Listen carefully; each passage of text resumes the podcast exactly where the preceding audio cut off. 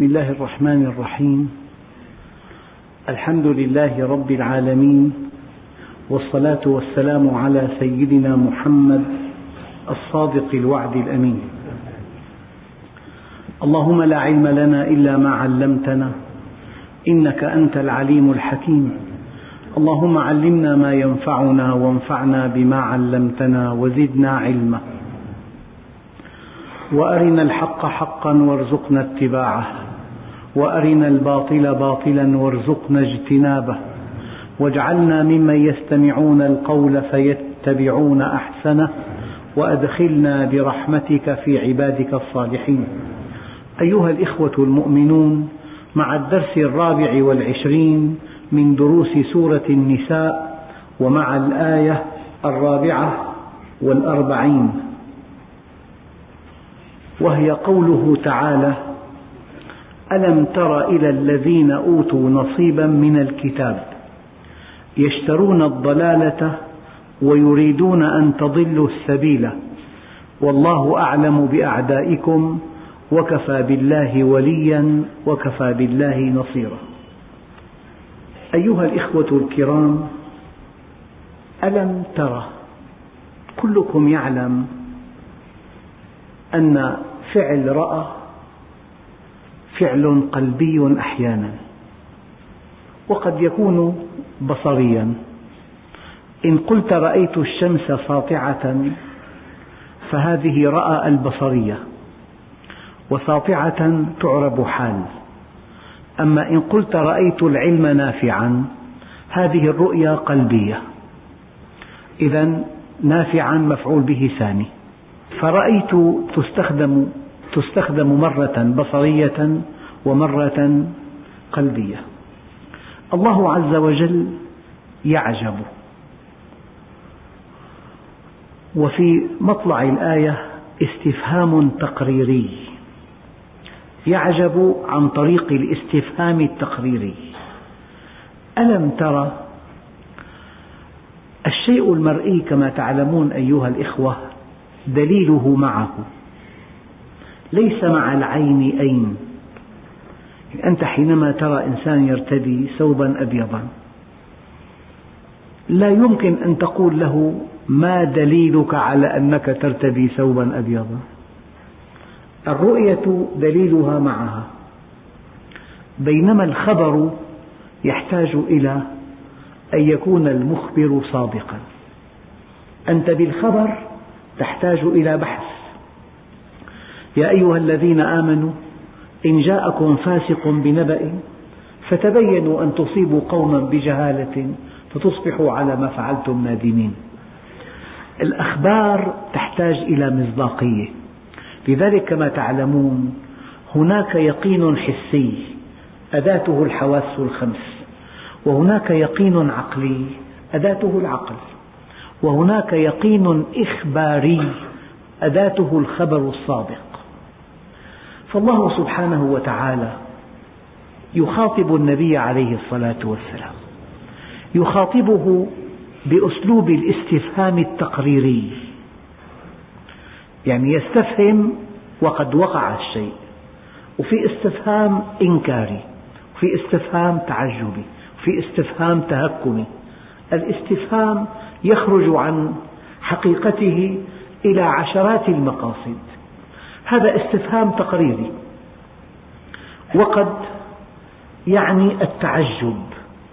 يعني كيف كيف هؤلاء الذين أوتوا نصيبا من الكتاب؟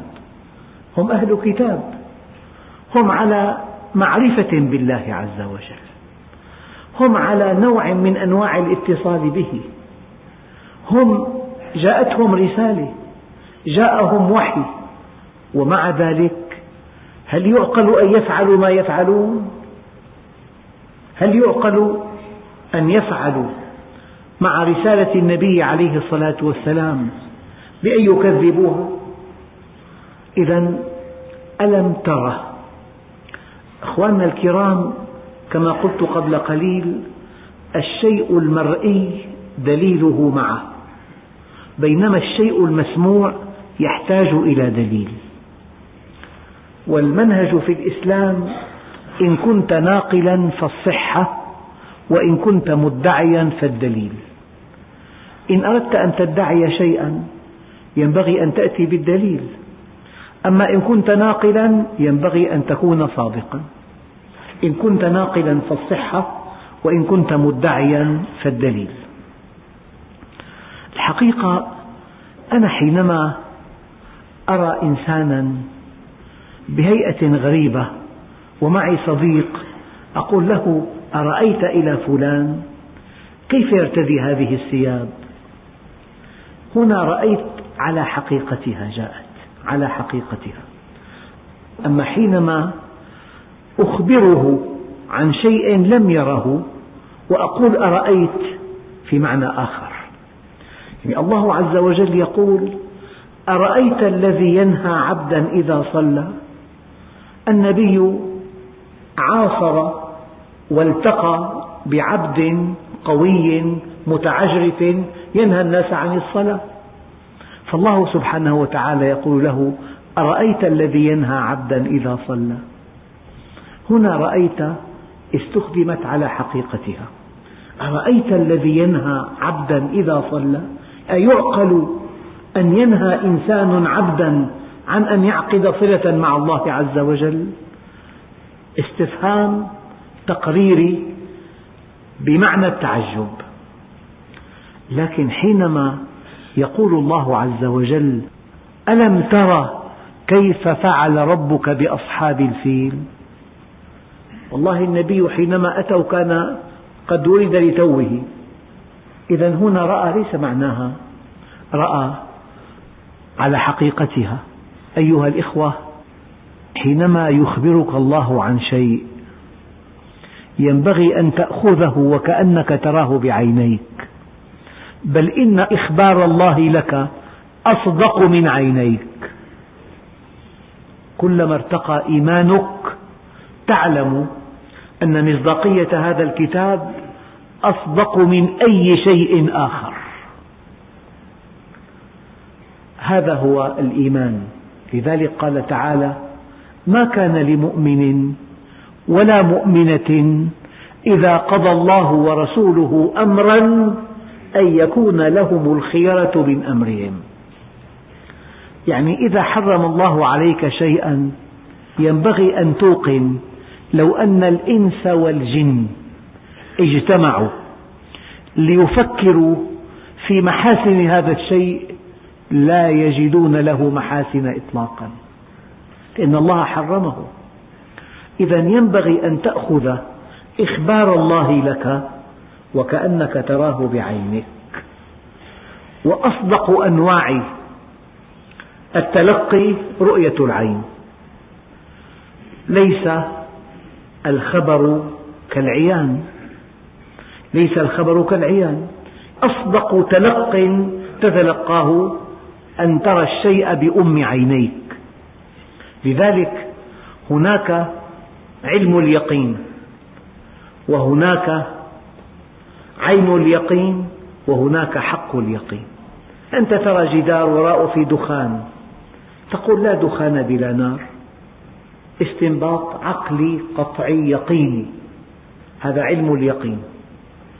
أما حينما تقترب من وراء الجدار فترى النار بأم عينيك فأنت في عين اليقين. فإذا اقتربت من النار وأحسست بوهجها تقول حق اليقين. فالرؤية أعلى درجات التلقي. فإذا وردك عن الله خبر ينبغي أن تعلم علم اليقين أنه أصدق من عينيك. قد تخون العين وقد تريك خلاف الواقع. لكن الله سبحانه وتعالى إذا أخبرك فخبره كأنك ترى الشيء رؤية حقيقية. ألم تر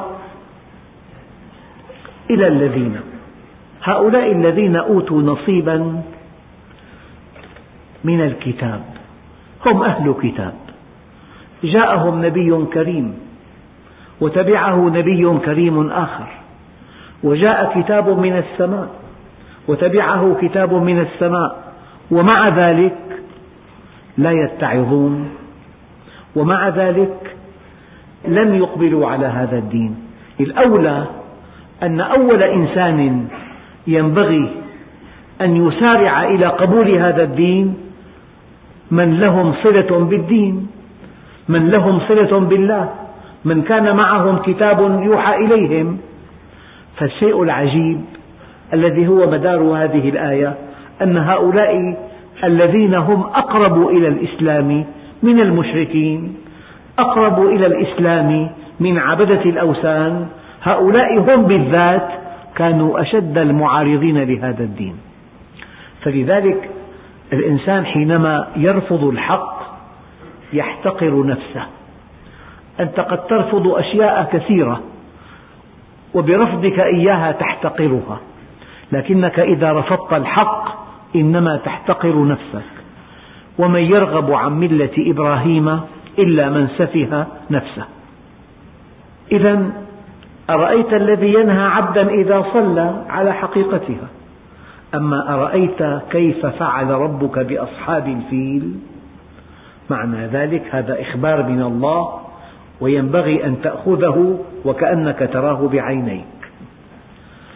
أيها الإخوة لكل قوم نبي كما قال الله عز وجل ولكل قوم هاد. لكل قوم نبي. لأن لكل قوم خصوصيات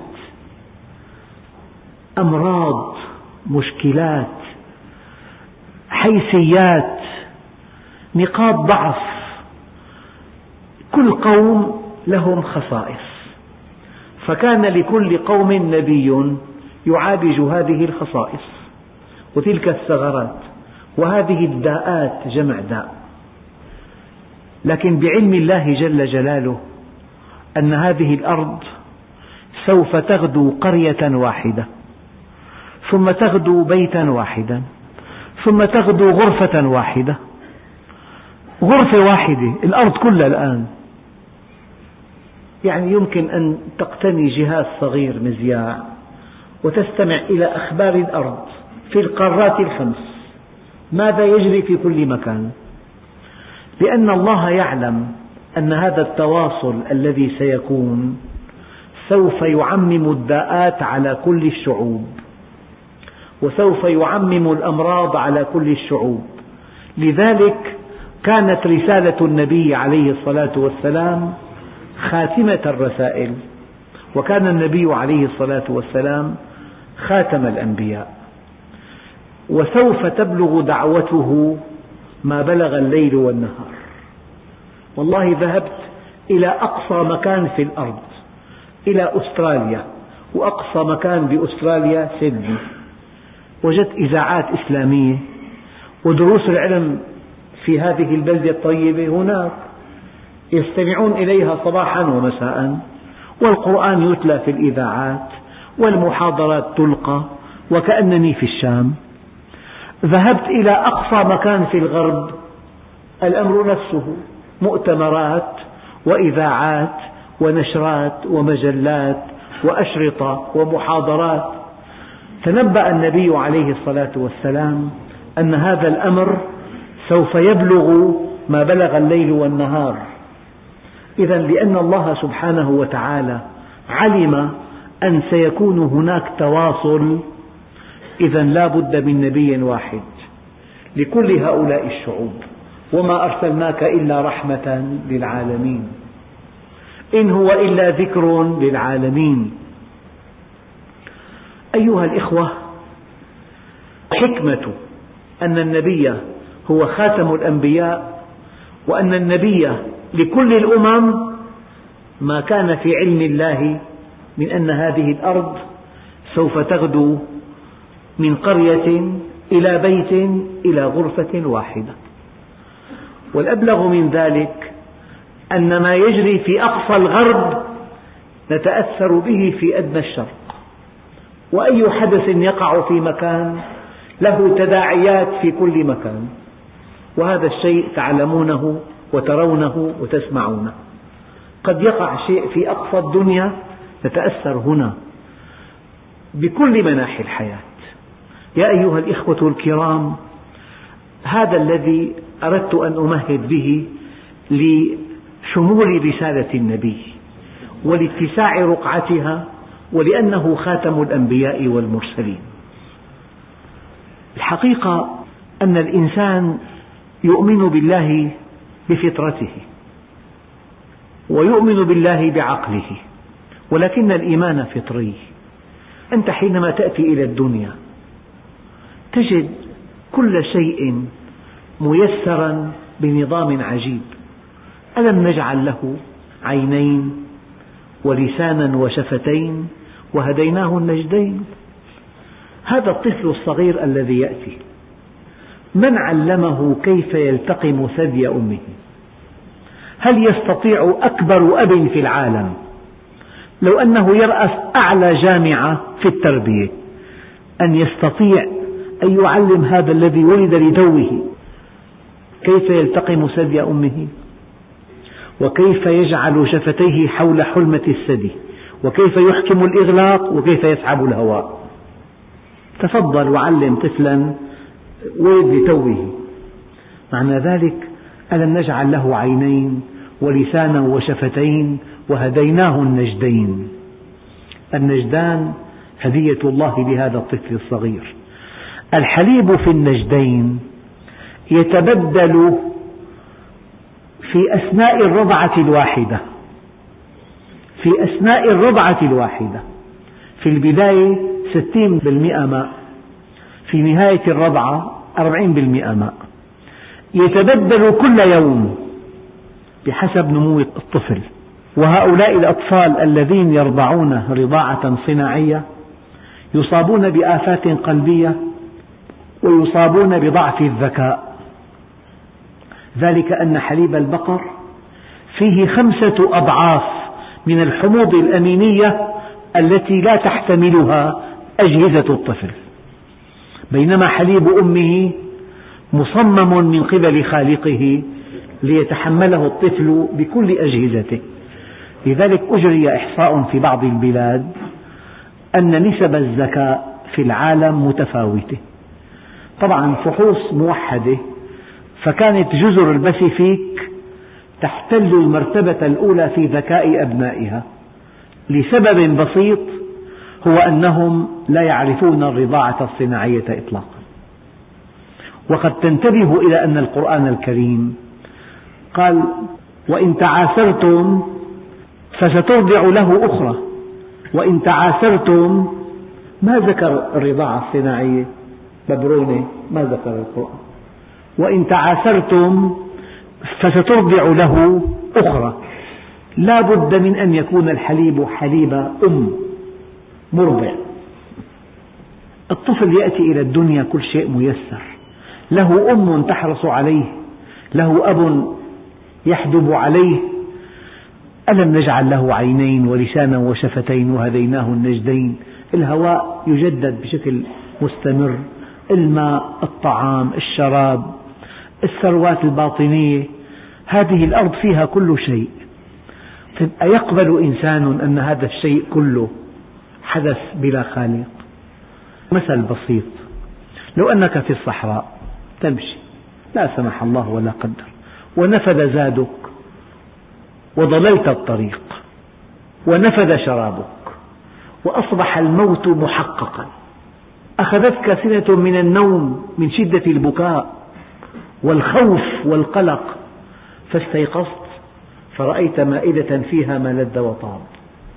فيها من كل ألوان الطعام في الصحراء وفيها من كل ألوان الشراب. ألا تسأل من جاء بهذه المائدة؟ فالإنسان يؤمن بالله بفطرته.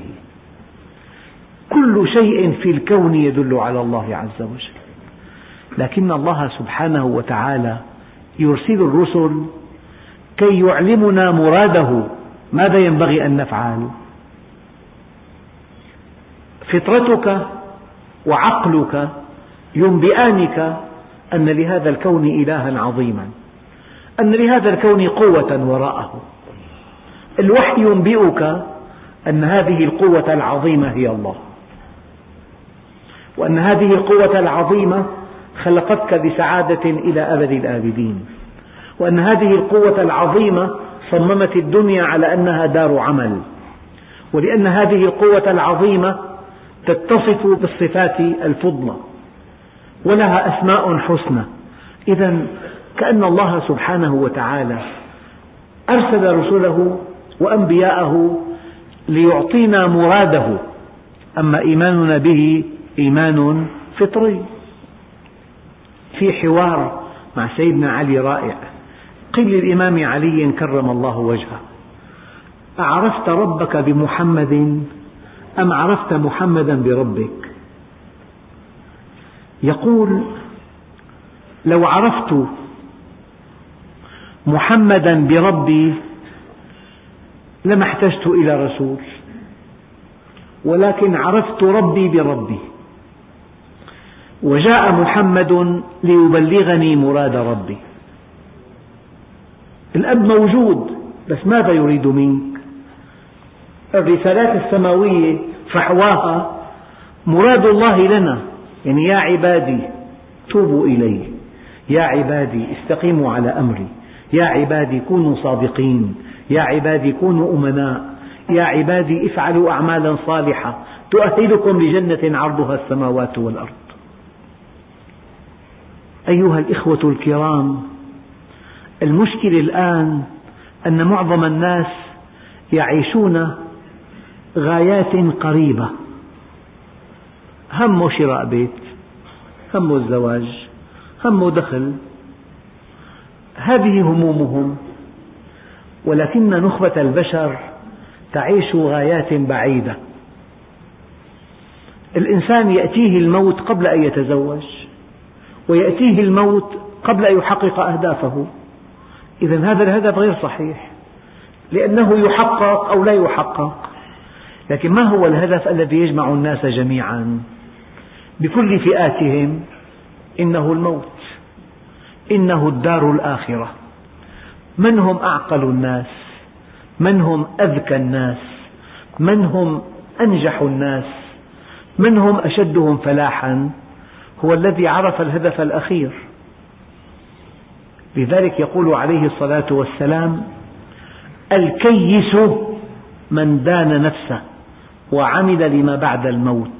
والعاجز من أتبع نفسه هواها وتمنى على الله الأماني. يا إخوتنا الكرام الناس على اختلاف مللهم ونحلهم وانتماءاتهم وأديانهم وأجناسهم وأعراقهم وأنسابهم ومذاهبهم وطوائفهم في القرآن لا يزيدون عن فئتين. لا يزيدون عن نموذجين لا ثالث لهما. النموذج الأول هو النموذج الذي صدق أنه مخلوق للجنة. هنا المشكلة. أهداف الناس جميعا أهداف دنيوية. بينما المؤمن هدفه الآخرة. ومن أراد الآخرة وسعى لها سعيها وهو مؤمن فأولئك كان سعيهم مشكورا. والعاقبة للمتقين. تلك الدار الآخرة نجعلها للذين لا يريدون علوا في الأرض ولا فسادا. فهؤلاء أيها الإخوة صدقوا بالحسنى. هم مخلوقون للجنة. والدنيا دار عمل. دار دفع الثمن. دار أداء السبب. هكذا. لأنهم أيقنوا أنهم مخلوقون للجنة حرصوا على طاعة الله اتقوا أن يعصوا الله. ولأن الجنة مراتبها بالأعمال الصالحة فبنوا حياتهم على العطاء. فأما من أعطى واتقى وصدق بالحسنى هذا أول نموذج. هو بالترتيب معكوس. صدق بالحسنى فاتقى أن يعصي الله فأعطى. أعطى وقت من وقته. أعطى من علمه. أعطى من خبرته. أعطى من كل ما يملك. الرد الإلهي فسنيسره لليسرى. سوف نيسر له سلوك طريق الجنة. وسيصل إلى الجنة. وأما من بخل واستغنى وكذب بالحسنى كذب بالجنة. قال لك هي الدنيا. هي جنة الإنسان. إن كان غنيا فهو في جنة وإن كان فقيرا فهو في جهنم. الدنيا كل همهم مبلغ علمهم منتهى آمالهم. لأنه كفر بالحسنى وصدق بالدنيا استغنى عن طاعة الله. هو لا يحتاج إلى طاعة الله لأنه كفر بالجنة وكفر بيوم الجزاء وكفر بالآخرة. وأما من بخل واستغنى وكذب بالحسنى لأنه كفر بالحسنى استغنى عن طاعة الله فبنى حياته على الأخذ والاحتيال والنهب والسرقة والغش وما إلى ذلك. قال فسنيسره للعسرة. لا تحقق له لا الدنيا ولا الآخرة. خسر الدنيا والآخرة. لذلك أيها الإخوة طالب العلم يؤثر الآخرة على الدنيا فيربحهما معا والجاهل يؤثر الدنيا على الآخرة فيخسرهما معا.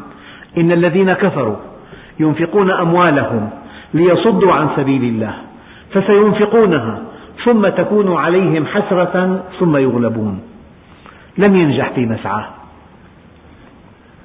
أيها الإخوة أنت حينما تؤمن بالغايات البعيدة أي بالآخرة بالموت ألا ترون أن الموت يجمع كل الناس؟ يجمع أغنياءهم وفقراءهم وأقوياءهم وضعفاءهم وملوكهم ودهماءهم وأصحاءهم ومرضاهم وأذكياءهم وأغبياءهم. أبدا. الحقيقة فيه بالدنيا سباق. أنا أسميه سباق الحمقى. لو تصورنا طريق عريض هو مجال السباق وفي عنا ألف سيارة.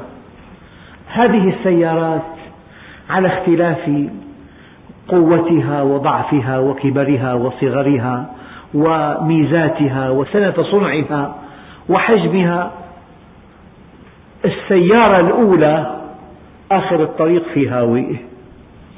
أول سيارة في السباق وقعت في الهاوية. الثانية وقعت في الهاوية. الثالثة في الهاوية. إلى أن وقعت كل هذه المركبات في الهاوية. ما قيمة هذا السباق؟ يعني يقاتل الناس. ينهب أموالهم. يكذب عليهم. يحتال عليهم. يخيفهم أحيانا. أو يسلك طريق الاحتيال معهم ليجمع ثروة طائلة. فيشتري بيتا رائعا ثم يأتيه ملك الموت ليضعه تحت التراب وقد ترك كل الدنيا. هذا الذي يحصل. يجمع دنياه لبنة لبنة قشة فوق قشة ليأتي ملك الموت ويأخذها منه في ثانية واحدة. ولا خاتمه ولا مفتاح مركبته ولا خصوصياته. كل إنسان له خصوصيات في بيته. كله يفتح ويستهلك. فلذلك أيها الإخوة أنت حينما تسعى لهدف حقيقي يقيني بعيد تكون ذكيا وفالحا حينما تسعى لهدف يقيني متحقق بعيد وتهيئ نفسك لبلوغه بنجاح فأنت أذكى الناس قاطبة. إن أكيسكم أكثركم للموت ذكرى. وأحزنكم أشدكم استعدادا له. ألا وإن من علامات العقل التجافي عن دار الغرور والإنابة إلى دار الخلود والتزود لسكن القبور والتأهب ليوم النشور. ألم تر إلى الذين أوتوا نصيبا من الكتاب؟ كيف يشترون الضلالة دقق الآن. في آية أخرى أولئك الذين اشتروا الضلالة بالهدى. دفعوا الهدى ثمنا وفقدوه وأخذوا الضلالة. بالبيع والشراء الثمن يذهب منك ماذا يبقى معك؟ المبيع. دفعت ثمن السيارة الثمن أخذ منك بقيت السيارة. الآن إذا اشترى الضلالة بالهدى ما الذي أخذه؟ الضلالة. ما الذي فقده؟ الهدى. أي هدى؟ الهدى الفطري. حينما تهتدي النفس إلى ربها بفطرتها هذا الهدى أخذ منهم وبقيت ضلالتهم لكن الإنسان حر اختار أن يكون ضالا ما في مشكلة. الإنسان مخير. اعملوا ما شئتم يقول الله عز وجل. من شاء فليؤمن ومن شاء فليكفر. إن هديناه السبيل إما شاكرا وإما كفورا. هذا مشكلته أكبر. يشترون الضلالة بالهدى ويريدون أن تضلوا السبيل. ضال مضل. كافر يدعو إلى الكفر. ملحد يدعو إلى الإلحاد.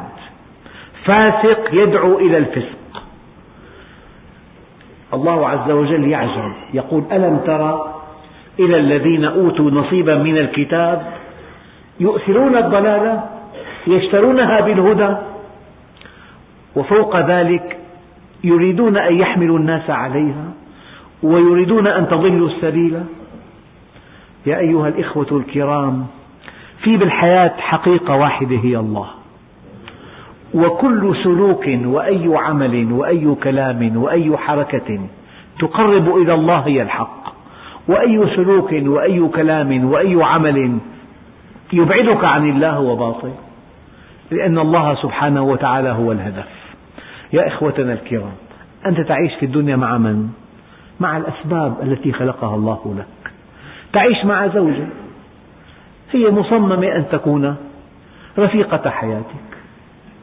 تعيش مع الطعام والشراب. هذا من خلق الله عز وجل. من أودع الطعوم في هذه الأطعمة؟ الآية الكريمة يسقى بماء واحد ونفضل بعضها على بعض في الأكل. من أودع لهذه الأطعمة طعمها؟ المحبوب. يعني هذه التفاحة شكلها جميل. قوامها يتناسب مع أسنانك. ليست في قوام الفولاذ. طيب رائحتها عطرة. طعمها طيب. مذاقها حلو. مفيدة فيها معادن فيها حديد فيها بروتينات فيها فيتامينات.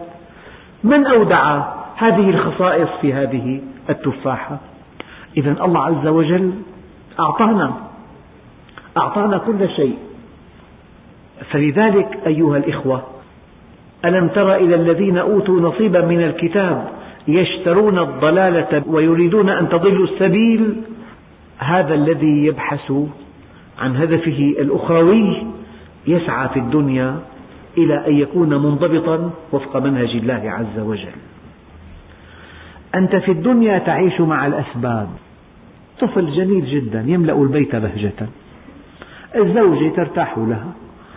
يقول عليه الصلاة والسلام إن نظرت إليها سرتك وإن أمرتها أطاعتك وإن غبت عنها حفظتك في مالك ونفسها وإن أقسمت عليها أبرتك. طيب هذا الماء الذي تشربه لا لون له ولا طعم له ولا رائحة. لو كان بطعم الورد لخرجت من جلدك من الورد. لو كان بأي طعم لا يحتمل. لو كان بأي لون لا يحتمل. جعله الله نعمة عظمى لنا. إذا أنت تعيش مع الأسباب لكنك في الجنة تعيش مع المسبب مع الخالق. وشتان بين خالق ومخلوق. ورد في بعض الآثار والأحاديث أن المؤمن يوم القيامة ينظر إلى وجه الله الكريم فيغيب خمسين ألف عام من نشوة النظرة. أنت في الدنيا تعيش مع الأسباب وكلما ارتقت حياتك تأتي بالأشياء بأمر بهاتف بكبسة زر لكن في الآخرة أي شيء تشتهيه تراه أمامك.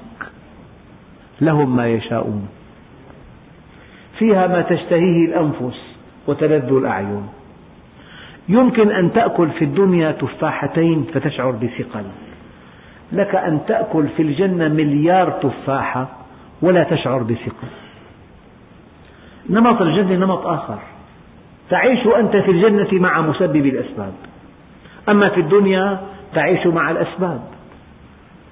يا أيها الإخوة الكرام هذه نقطة دقيقة جدا. فيها ما لا عين رأت ولا أذن سمعت ولا خطر على قلب بشر. في الدنيا متاعب في الدنيا أمراض في الدنيا تقدم في السن في الدنيا عجز أحيانا في الدنيا فقد بصر في الدنيا أمراض وبيلة في الدنيا زوجة سيئة تخرج من جلدك منها. واحد سأل الشيخ أنه يا سيدي إذا سمح الله لنا بدخول الجنة ما حكم زوجاتنا؟ قال هي معكم. قال أعوذ بالله أنا أنا أردت الموت لأخلص منها. يعني طرفة هذه. نعم. أنت في الجنة تعيش مع المسبب مع مانح الجمال. مع مانح القوة مع مانح اللطف. لذلك الجنة هي العطاء الحقيقي والدنيا أحقر من أن تكون عطاء الله عز وجل. لو أن الدنيا تعدل عند الله جناح بعوضة ما سقى الكافر منها شربة ماء. لا يغرنك تقلب الذين كفروا في البلاد متاع قليل ثم مأواهم جهنم وبئس المهاد. ولا تحسبن الله غافلا عما يعمل الظالمون. إنما يؤخرهم ليوم تشخص فيه الأبصار. أخواننا الكرام أعيد هذا كثيرا طمأنة لكم. أسماء الله الحسنى كلها محققة في الدنيا إلا اسم العدل. لأن الدنيا دار عمل. قد تجد إنسان في أعلى درجة من الكفر ويهدد العالم كله مثلا.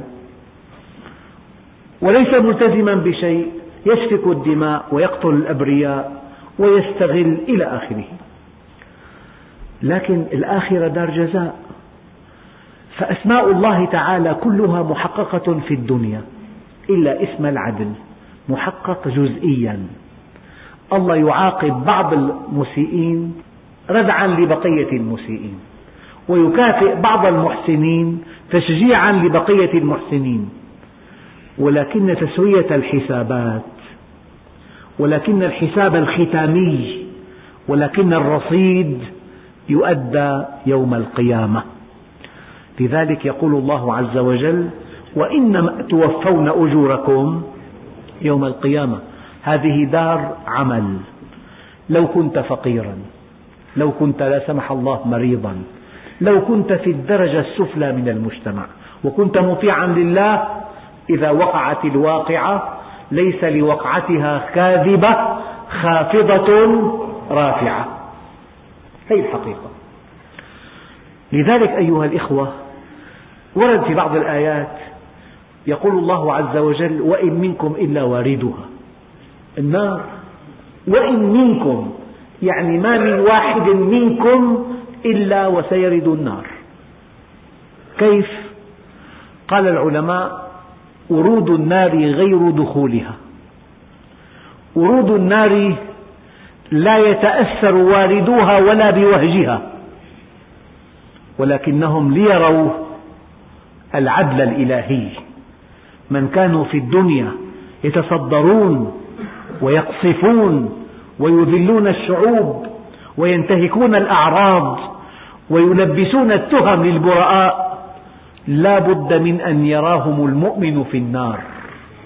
كي يتحقق من اسم العدل. وشيء آخر يرى مكانه في النار لو لم يكن مؤمنا. كي تتضاعف سعادته في الجنة. لذلك وإن منكم إلا واردها. ورود النار يوم القيامة للمؤمنين ليروا تحقيق اسم العدل. إنه كان لي قرين فاسق فاجر. مستعلي متغطرس يسخر من العلم والعلماء والدين. والدين أفيون الشعوب ولا يعبأ به غارق في الزنا والخمر. إنه كان لي قرين.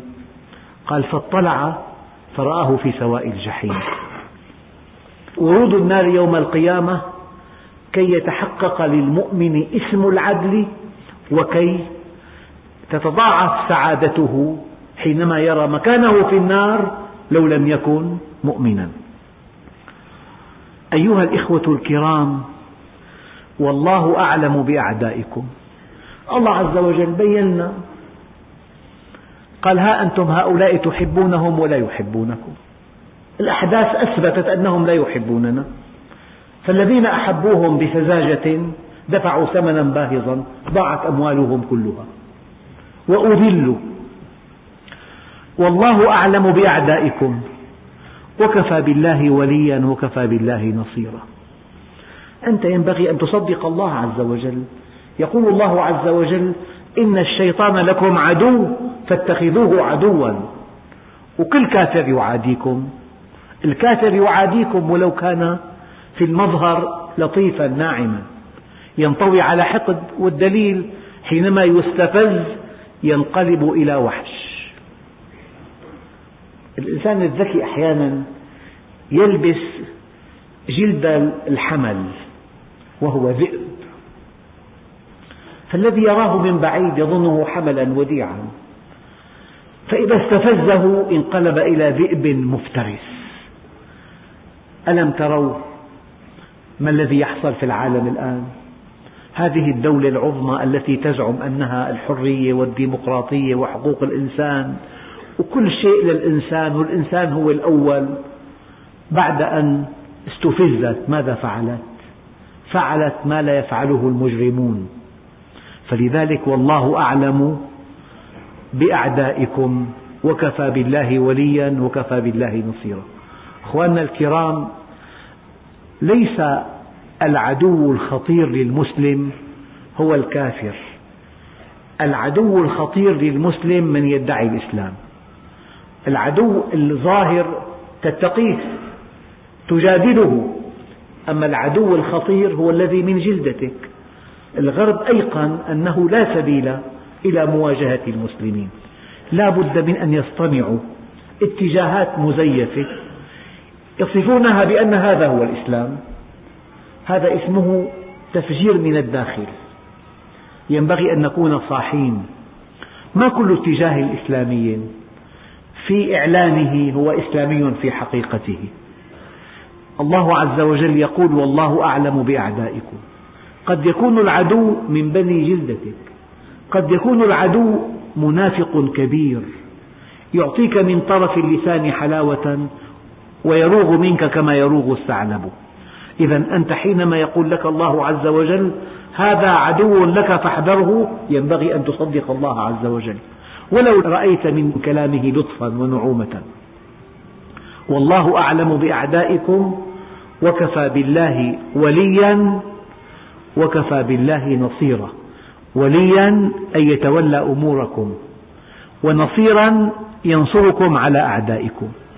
وفي هذه الأيام الصعبة ما من شيء أحب إلى المؤمنين من أن ينتصروا لكن النصر له ثمن وهو في مقدورنا. يعني أن نؤمن بالله عز وجل وأن نعد لأعدائنا ما نستطيع. الإعداد المتاح وليس المكافئ والحمد لله رب العالمين.